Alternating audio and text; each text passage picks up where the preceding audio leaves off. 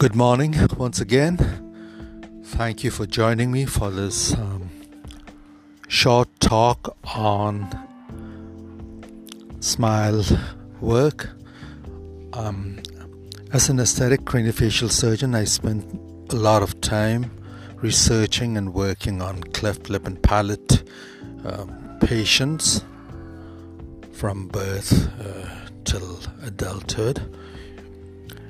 And this is about uh, my many years in uh, Smile missions.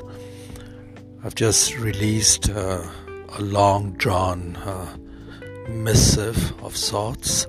I called it um, the the smile oracles of Arabia Felix. In other words, uh, Arabia Felix is also known as Yemen, Arabia, next to Saudi, and that's where I did a lot of my smiled work and craniofacial aesthetic work as well.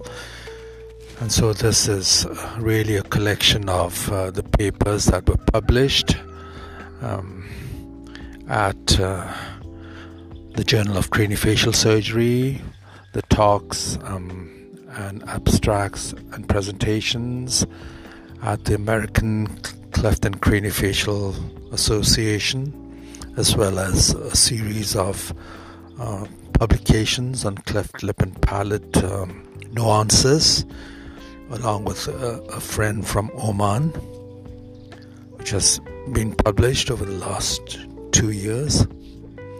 And uh, part of our work is in training younger surgeons in the nuances of um, plastic surgery, aesthetic and plastic, reconstructive, and a lot of that uh, goes into training cleft and craniofacial uh, trainees.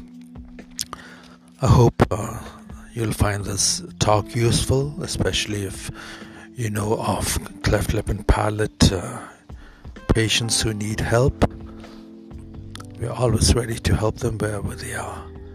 Thank you once again.